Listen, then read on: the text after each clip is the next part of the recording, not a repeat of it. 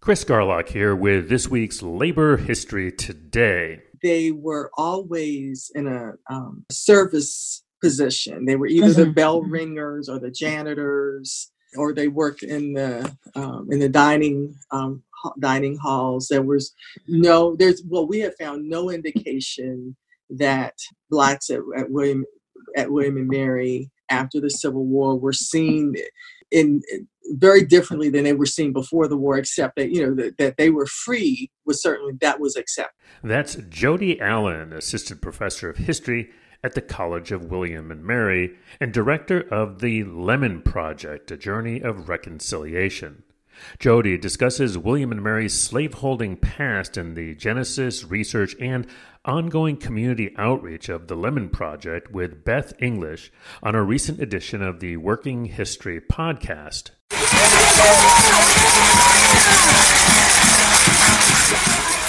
That's a familiar sound if you've been at a Union picket line or rally, as demonstrators shake soda cans filled with beans or beads. At last Thursday's rally and march through downtown D.C. by local janitors, SEIU 32BJ's Maria Naranjo reminded the crowd of the origins of these noisemakers in the Justice for Janitors campaigns of the mid 80s. I shared in Spanish the little history of this noisemaker. Uh, over 25 years ago, the janitors in Washington, D.C. did not have union representation. And many of them hit the streets because they were only making, they were making less than $5 an hour. And back then, we didn't have megaphones, we didn't have fancy, you know, sound systems, but we wanted to make noise. And we said, some, someone said, let's just put some, some beans or something in a can and make our own homemade noisemakers. So that, and it makes a sound in Spanish like ching, ching, ching, ching. So that's why these are called chinchinas. Okay, so that's the history. Let's hear some noise of the chinchinas.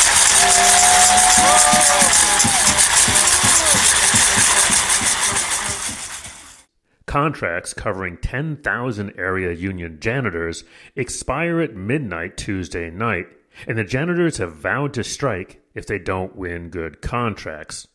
All right, here's the show. Welcome to Working History, a podcast produced for the Southern Labor Studies Association. Become a member online at www.southernlaborstudies.org. I'm series host Beth English, and today I'm speaking with Jody Allen, Assistant Professor of History and Director of the Lemon Project, a journey of reconciliation at the College of William and Mary. Today we're discussing her work with the Lemon Project and William and Mary's slaveholding past. Jody Allen, welcome to Working History. Thank you very much for having me. My pleasure. Could you start us off by introducing us to Lemon, who is the namesake of the Lemon Project? Sure. Um, Lemon was a man who was enslaved by William and Mary at the mm-hmm. late 18th, early 19th century. He died 1817. So we don't know a whole lot about him, but when it was time to name the project, we chose him because we did we knew the most about him. We mm-hmm. know mm-hmm. that he sometimes grew produce. Um, and sold it to the college. We know that um, at one point he was granted he and some others were actually granted in 1808 a uh, a christmas bonus they called it mm, um, mm-hmm. in 1815 it, they gave him an allowance to purchase his own food in 1816 they paid for his medicine and in 1817 they paid for his coffin and okay. so um, but he certainly represents um, all of the enslaved the named and the unnamed um, that we're trying to come to understand at William and Mary. Right. So we're going to be talking uh, a bit about that uh, for for the remainder of our time. And why don't we start off by thinking about, or maybe you could sort of fill us in on how is it that the project started. When we talk about the history of the College of William and Mary, we're talking about sort of the entire expanse of the nation's history from the colonial period to the present, some 300 years. Um, the college is often referred to as the alma mater of the nation um, because of the alumni and others, you know, with connections to the college, George Washington, um, Thomas Jefferson, and so forth. But the history of the school, in some ways, has really only partially been told. So, could you, um, you know, again, walk us through sort of what the initial genesis of an impetus was for the Lemon Project And then, as part of that, I'm curious to know did you, do you get any pushback against this work when you are, you know, talking about it really part and parcel of writing or creating a much more inclusive and honest history of the college. Mm-hmm. Sure. Okay. Well, the, the this started um, in 2007. The state of Virginia passed a resolution um, acknowledging its role in slavery, um, and that same year, the and that was actually 400 years since the, the landing at Jamestown, mm-hmm. and so that same year um, a student, a William and Mary undergrad, who was also a student senator on the um, the student assembly or the student government, and she had taken some classes that kind of perked up her um, interest in this question, and so mm-hmm. she. Um, as she came to learn that William and Mary had owned slaves, she um, brought a um, with some others, brought a resolution to the, the student assembly asking mm-hmm. um, the college to study, fully study its history with slavery, make that mm-hmm. history public, and then build a memorial to the enslaved. And mm-hmm. so that um, she was, they were able to get that that passed at the end or the beginning of 2008. And then the following year, this, the faculty passed a similar resolution saying basically it's time for us to look at um, this part of our history. And mm-hmm. so the it was kind of like a, just the, the, the timing was perfect. The president at the time was very open to it, and the provost um, was also. And so he brought in an outside faculty member, um, Bob Engs from at that time he was teaching at the University of Pennsylvania. He was here at William and Mary for a semester and he taught a class, but he also worked with graduate students to do um, research to just find out what what was in the um, in the record. Was there anything that was already that had already been written about slavery at William and Mary? Mm-hmm. And at mm-hmm. that time, uh, Jennifer Oast, who was a, a, a doctoral candidate, was working on her dissertation on institutional slavery. And mm-hmm. so William and Mary was one of um, the, one of the locations she was studying, and so she had come across the list of in the bursar's office records, a list of the um, names of enslaved people, and mm-hmm. Lemon's name was on that list along with others. And so um, so Bob, at you know the end of that semester and at the end of their research, wrote a uh, wrote a report to the Board of Visitors, and the Board of Visitors took that report and made a resolution that was passed in 2009 that called that acknowledged that William and Mary had been a slaveholder. Um, but also acknowledging that William and Mary had done nothing to challenge the the tenets of Jim Crow mm-hmm. and, mm-hmm. And, and, and established the Lemon Project. And at that time, it was supposed to be mainly a long term research project. Mm-hmm. But one of the one of the other things that the uh, resolution acknowledged was that William and Mary needed to do more to build a bridge between the campus and the African American community in the greater Williamsburg area.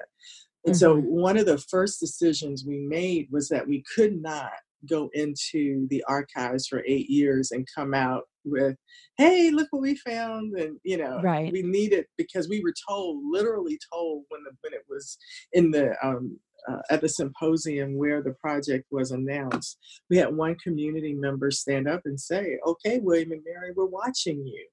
And right. so we needed to do, uh, we needed to begin our community engagement work at the same time we were doing mm-hmm. the archival work. And we mm-hmm. needed to, um, you know, get, you know, talk about what we were doing, uh, why we were doing it as we were doing it. So that's, that's kind of how we, you know, we got we got started you know so it was a right. student you know i'd like to really you know put forth that it was students and and the but the administration certainly was ready um, to sure. come to join in so to speak and to support right. um, the project and in terms of pushback, um, there was some pushback definitely early on. Um, mm-hmm. And a lot of that, though, came and you know the, the wonders of the internet have allowed for you know this anonymous um, you know feedback to to articles right. or what have you so a lot of the pushback came in response to articles that were written um, at that time and almost every time you know something comes out we get a mix of um, responses but mm-hmm. honestly i've i stopped reading those um, right and, smart idea and so it's um, the feedback has been really um, pretty good you know i know some mm-hmm. Mm-hmm. campuses have gotten um, you know when they that are trying to do this work have gotten very negative feedback from their alums and right. very active you know negative feedback not just right right um, comments and so so far, you know, um, and we've we've been going for about ten years now, and we uh-huh. haven't gotten a lot of uh, major pushback. I actually thought we might get some when when it was announced that the memorial uh, would be, you know, located mm-hmm. somewhere mm-hmm. on the mm-hmm. historic campus because, you know, that's considered by some people almost holy ground. Right. Um, sure. But we really haven't gotten that feedback. Most people um, all along um, have been saying, really, that's where it needs to be, you know, because right. that's where they lived and worked. Mm-hmm. Mm-hmm. That's really great. And it seems like William and Mary was one of the first colleges or universities to really begin grappling with this seriously. Is that right? It seems to me, and again, you know, as an alum, maybe I'm biased, but um, you know, that really the you know the college has kind of been on the forefront, you know, leading a lot of these conversations, and especially the approach that it conversation doesn't just end when slavery ends it's a much longer term you know through the jim crow period and into today you know long term ramifications of that no, actually, we are um, among the first. I mean, of course, Brown um, got the ball rolling, you know, and their their report and, and you know came out I think in 2005. But mm-hmm. yeah, we we are. Um, there were you know other schools that were doing. I think there were different you know faculty that were doing research and that type of thing. But in terms of having a, a you know the, the resolution that was passed and the actual funding put behind it. You know, I'm always hesitant to say, but I think we were probably second after Brown. But I think that there, mm-hmm. you know, there were other things, other schools that were, like I said, faculty or students doing research. But in terms mm-hmm. of this level, the level of commitment um, mm-hmm. on the um, part of the institution, I think we, we're, we're definitely among the first. Right. So let's talk a little bit more in detail about the college's ties to slavery and slaveholding. Uh, William and Mary was a direct participant in the slaveholding system. And what did that mean compared to other colleges and universities, like Brown, for instance, that had more indirect ties to slavery? And, you know, what are we talking about when we think about the colleges that had these direct ties versus indirect ties? Mm-hmm. Well, uh, yeah, as you say, William and Mary's um, ties are quite um, intimate uh, with mm-hmm. slavery. Mm-hmm. I mean, the, the charter that was granted by King William and Queen Mary calls for the proceeds from the sale of tobacco to provide for the institution. And mm-hmm. we know you know, who was generally growing the tobacco on their plantations at the mm-hmm. time. Mm-hmm. And we know that um, James Blair, who was the first and president for life, um, he was the, the minister who um, traveled to England to approach the king and the queen. He was a slaveholder.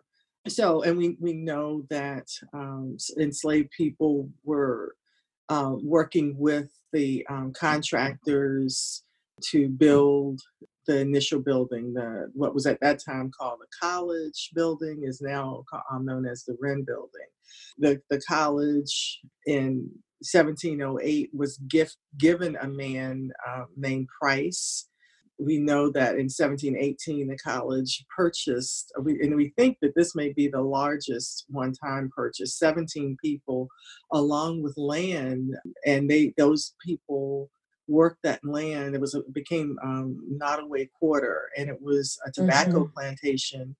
and it was um, to provide again for the upkeep of the college, but also for scholarships for how they would refer to less wealthy white males. Um, mm. Um, so from you know from day one, there were enslaved people there, and their mm-hmm. labor mm-hmm. provided funding. Um, mm-hmm. Also, you know, they were the people who were growing the food. So, you know, they their labor provided the food, they provided the the meals, the wood for the room, water for the students. They cleaned the rooms, a stable upkeep. Um, mm-hmm. They did. I mean, they were the people responsible uh, for the for for building and maintaining the college. So they were very intricately involved. Now, of course, I mm. shouldn't say of course, but after this, after the revolution, the college, you know, of course, because England um, was uh, the funding was cut off. Uh-huh. Um, so th- there weren't as many enslaved people, although we don't have an exact number of how many there were before the revolution. We know that number was greatly reduced after the revolution, and then the school started um, hiring out some of its enslaved people and okay. also hired it hired in some people. The other mm-hmm. thing mm-hmm. in 1777, they by there's a there's a record that indicates that by that point uh, there were about 30 um, enslaved people at Nottoway Quarter, and they uh, okay. they sold most of those people in 1777, and five or six of them were actually were brought to campus, but most of them were sold again on the eve of the revolution.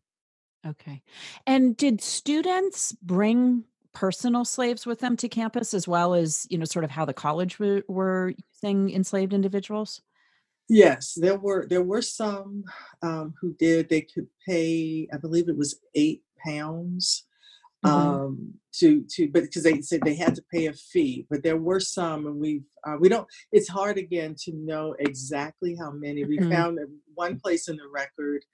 Um, well, we know two um, brought but you know the unfortunate thing is as you say as an alum you know the Wren building burned three times right so a lot there go the records right? there go records yeah. right so we are piecing together this story but so we know there were probably more that brought them but we know that because that, that we know that there was provision for that uh, okay. for them to do that yes Mm-hmm. And do we have any estimates, or do you have any estimates, I should say, about how much financially speaking during this pre pre Civil War period the college benefited from this work of enslaved men and women? We don't have a, a number. That is, our mm. report just came out um, about a month or so ago formally, and one of that's one of the, our next big projects is I want to try to mm-hmm. work with someone in the School of Business, uh, you know, someone who knows how to do that math, you know, and, right. and translate 18th and 19th century financial figures into 20th century so we can get a better handle.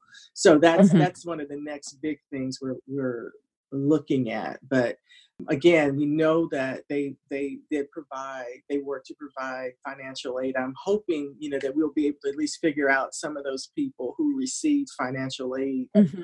Um, mm-hmm. in in that way. Um, but we know again, it's said that they were there throughout, you know. Right. So they we know that the college benefited. We just have to figure out what that number might look like. Do you have anything you could share with us in terms of how the debates about slavery that seized the country at various points in time, especially in the lead up to the Civil War, played out or had any kind of particular resonance at the college? Or, you know, was it more that the college was sort of in its little bubble and those those kinds of larger national debates didn't have any particular resonance? Right. No, actually, William and Mary was among the leaders of pro-slavery thought. Um, okay. um, partially now, now there there were periods where um, uh, people who who may have had some question, you know, about slavery, they um, generally, though, they did not sell their slaves, and so. Mm-hmm. But we know um, Thomas Thomas Dew, who was uh, he grew up um, part of a wealthy slaveholding family in the Tidewater area.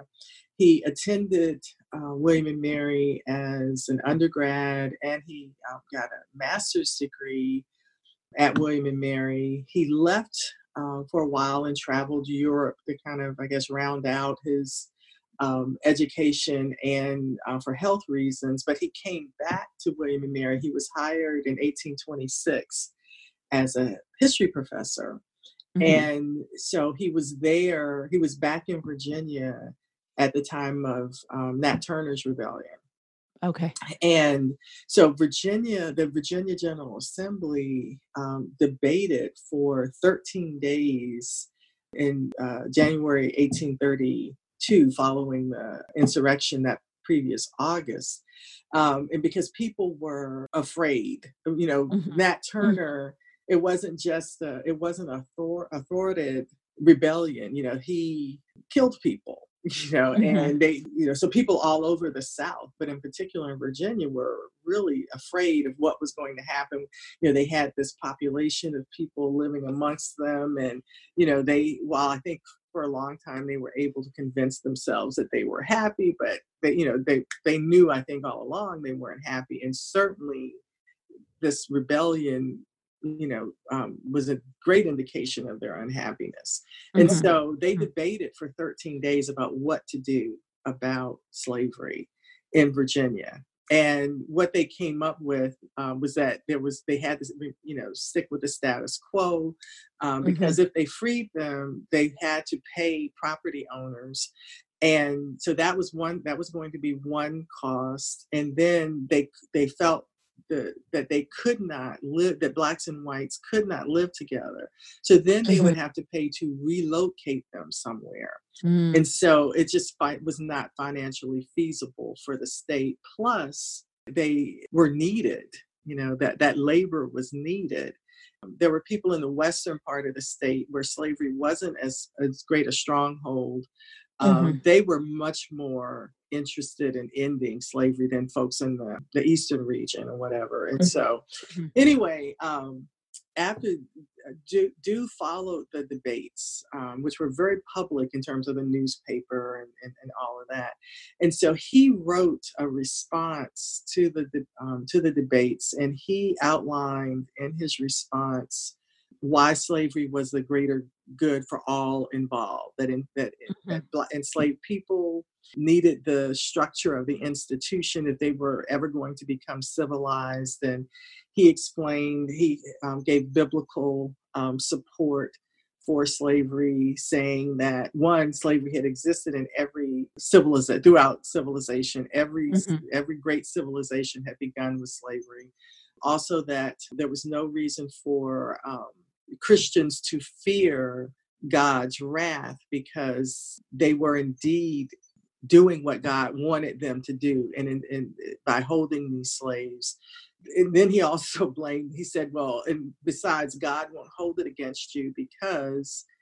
the English brought slavery here, and now we have to live with it. We have to make the best of a bad situation and so and because of that we can't get rid of them god understands that we're good and so basically right. what he did was he gave more uh, intellectual or academic mm-hmm. support for the decision they had already made right and so right. he and william and mary become the leaders among this pro you know this pro-slavery ideology right well he, he will become the president in 1836 and then he dies in 1846 and so mm-hmm. but there were nathaniel beverley tucker was another william and mary professor who uh, who was a pro-slavery ideologue, and mm-hmm. and so and, and and they and they were certainly throughout the South, you know, the um, mm-hmm. folks, and so and there were students we've come across some um, student diary, well, one in particular student diary where he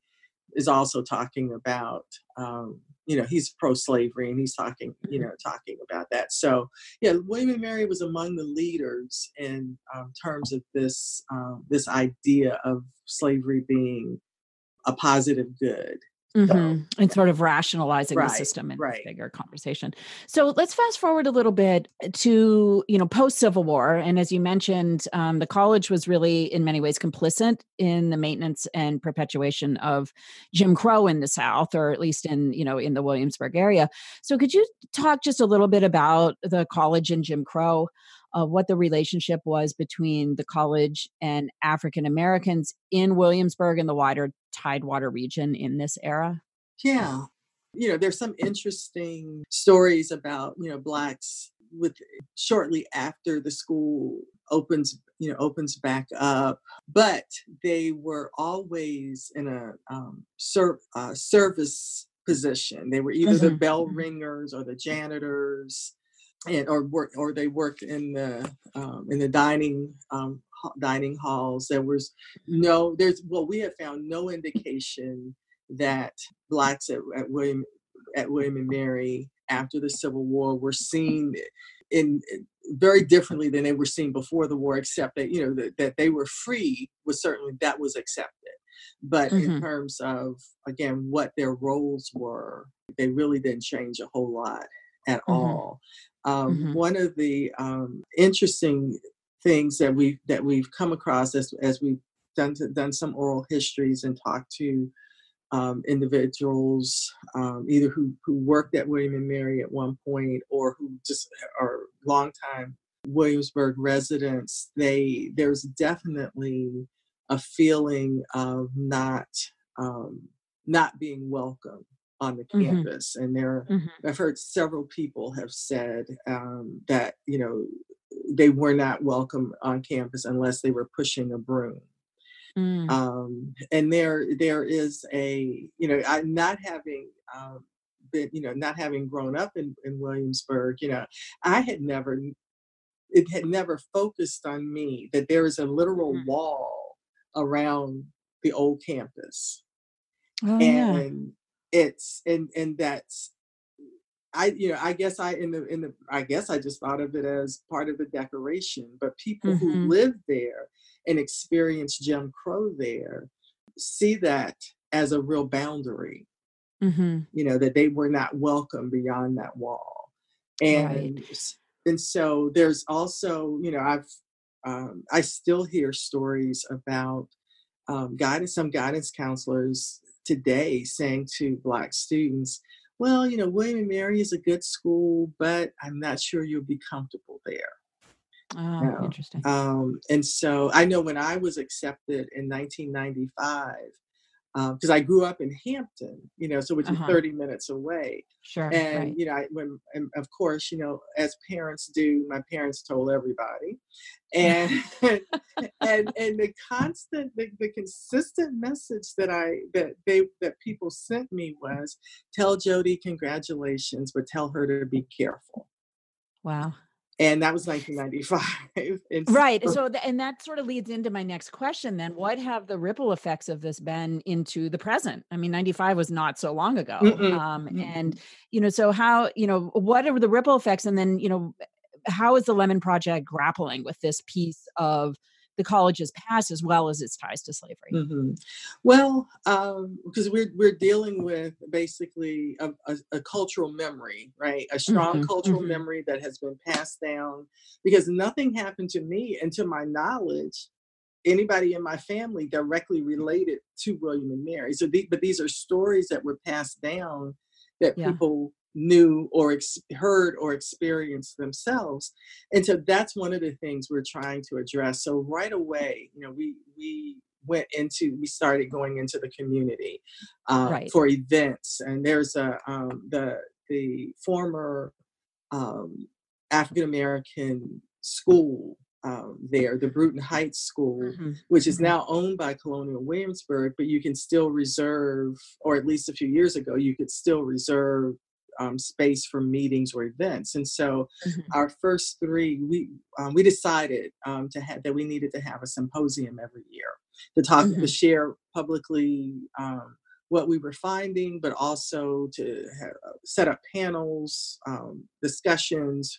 Um, to get p- feedback and, and, and, this type of thing. And so we started that first, the first three symposia were in the Bruton Heights School because mm-hmm. that was very key to the black community. It was where um, the Rockefellers helped to to to build the building, and it was at the time it was state of the art. It was where not only were they educated, it was where the um, during World War II the USO was held there. They held the movies uh, in the community because they could not go to the um, movies on Duke of Gloucester Street to the movie theater. Mm-hmm. Um, mm-hmm. That's where their parties were held. So it was very and and and when uh, they were, it was being considered that they would they would be torn down and a parking lot would be um, would be built, the black community in Williamsburg came together and and basically saved it. And so right. that's it's central to the community. Mm-hmm. So we went there and we mm-hmm. we kept going there until we outgrew it. Um, and then we we came on campus, but um, I'm really happy to say that the community followed us to campus. And that's great. Um, yeah and so but we we we are working um, we we've had events in some of the churches uh, they're um, community members on our advisory team, our advisory board rather. Um, and so that's a, a key part of what we do. It's I think is as important as whatever we find and whatever we're doing in the archive is that we communicate um, to people by our actions that William and Mary is sincere about what it's mm-hmm. doing. It mm-hmm. understands. It has a lot to overcome, and uh, in terms of the the feeling of the the community, uh, but that so that's that's really um, a major part of our our focus is our community engagement piece, and so mm-hmm. we're you know that's how we're working with you know trying to overcome this 326 year history you know and it's not going right. to happen overnight. I mean there's still i think that like i said we still have uh, probably our largest constituency at our campus events um, is made up of people in the community. They come to campus but we're still but there's still people who you know feel we could do more you know and, right. and we are you know constantly working to do more i will say that uh, for several years i was the only full-time person and then there were two graduate students and mm-hmm. now we have um, there's a full-time administrative this was our this is our first year of um, a post we have a postdoc and we have mm-hmm. two graduate assistants and so mm-hmm. which is make which is um, also will enable us to reach further and maybe do right. do, do more but um, mm-hmm. when we're invited uh, we go to community organizations and we talk about the Lemon Project and William and Mary's history and, and what we're trying to, you know, trying to do. We, we've had um, community uh, folks who, because, you know, William, Williamsburg has a great re, uh, retirement mm-hmm. community. Mm-hmm. And mm-hmm. so we had one of our um, re- reports that's on our website uh, was a, a, a, woman who came, who was a, a re- retired professor from Columbia Teachers College.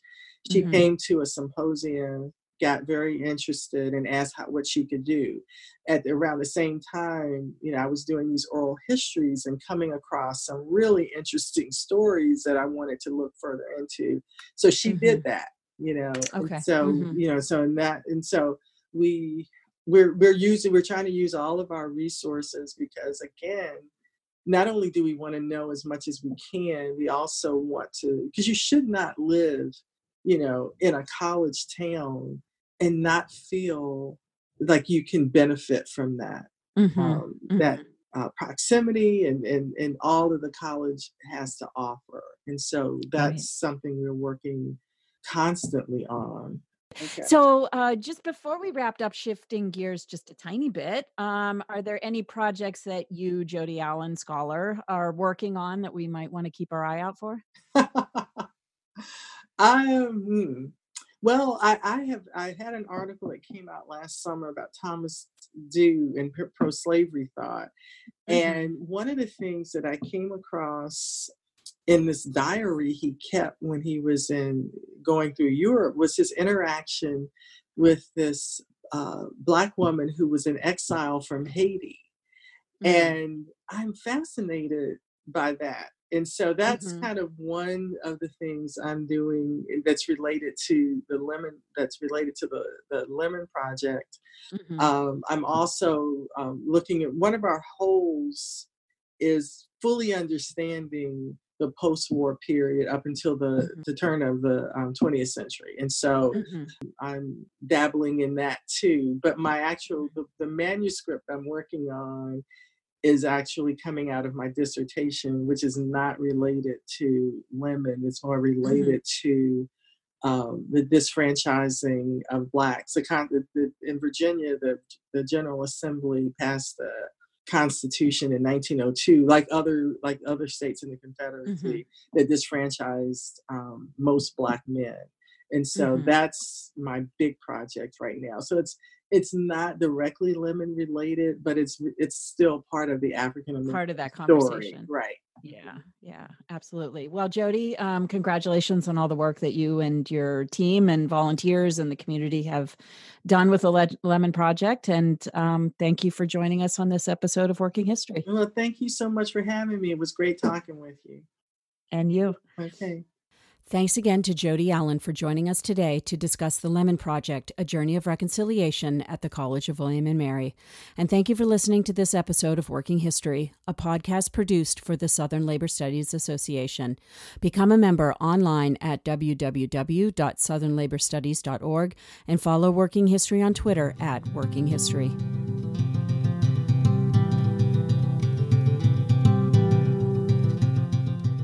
That's it for this week's edition of Labor History Today. You can subscribe to LHT on your favorite podcast app, where you can also subscribe to the always excellent Working History podcast.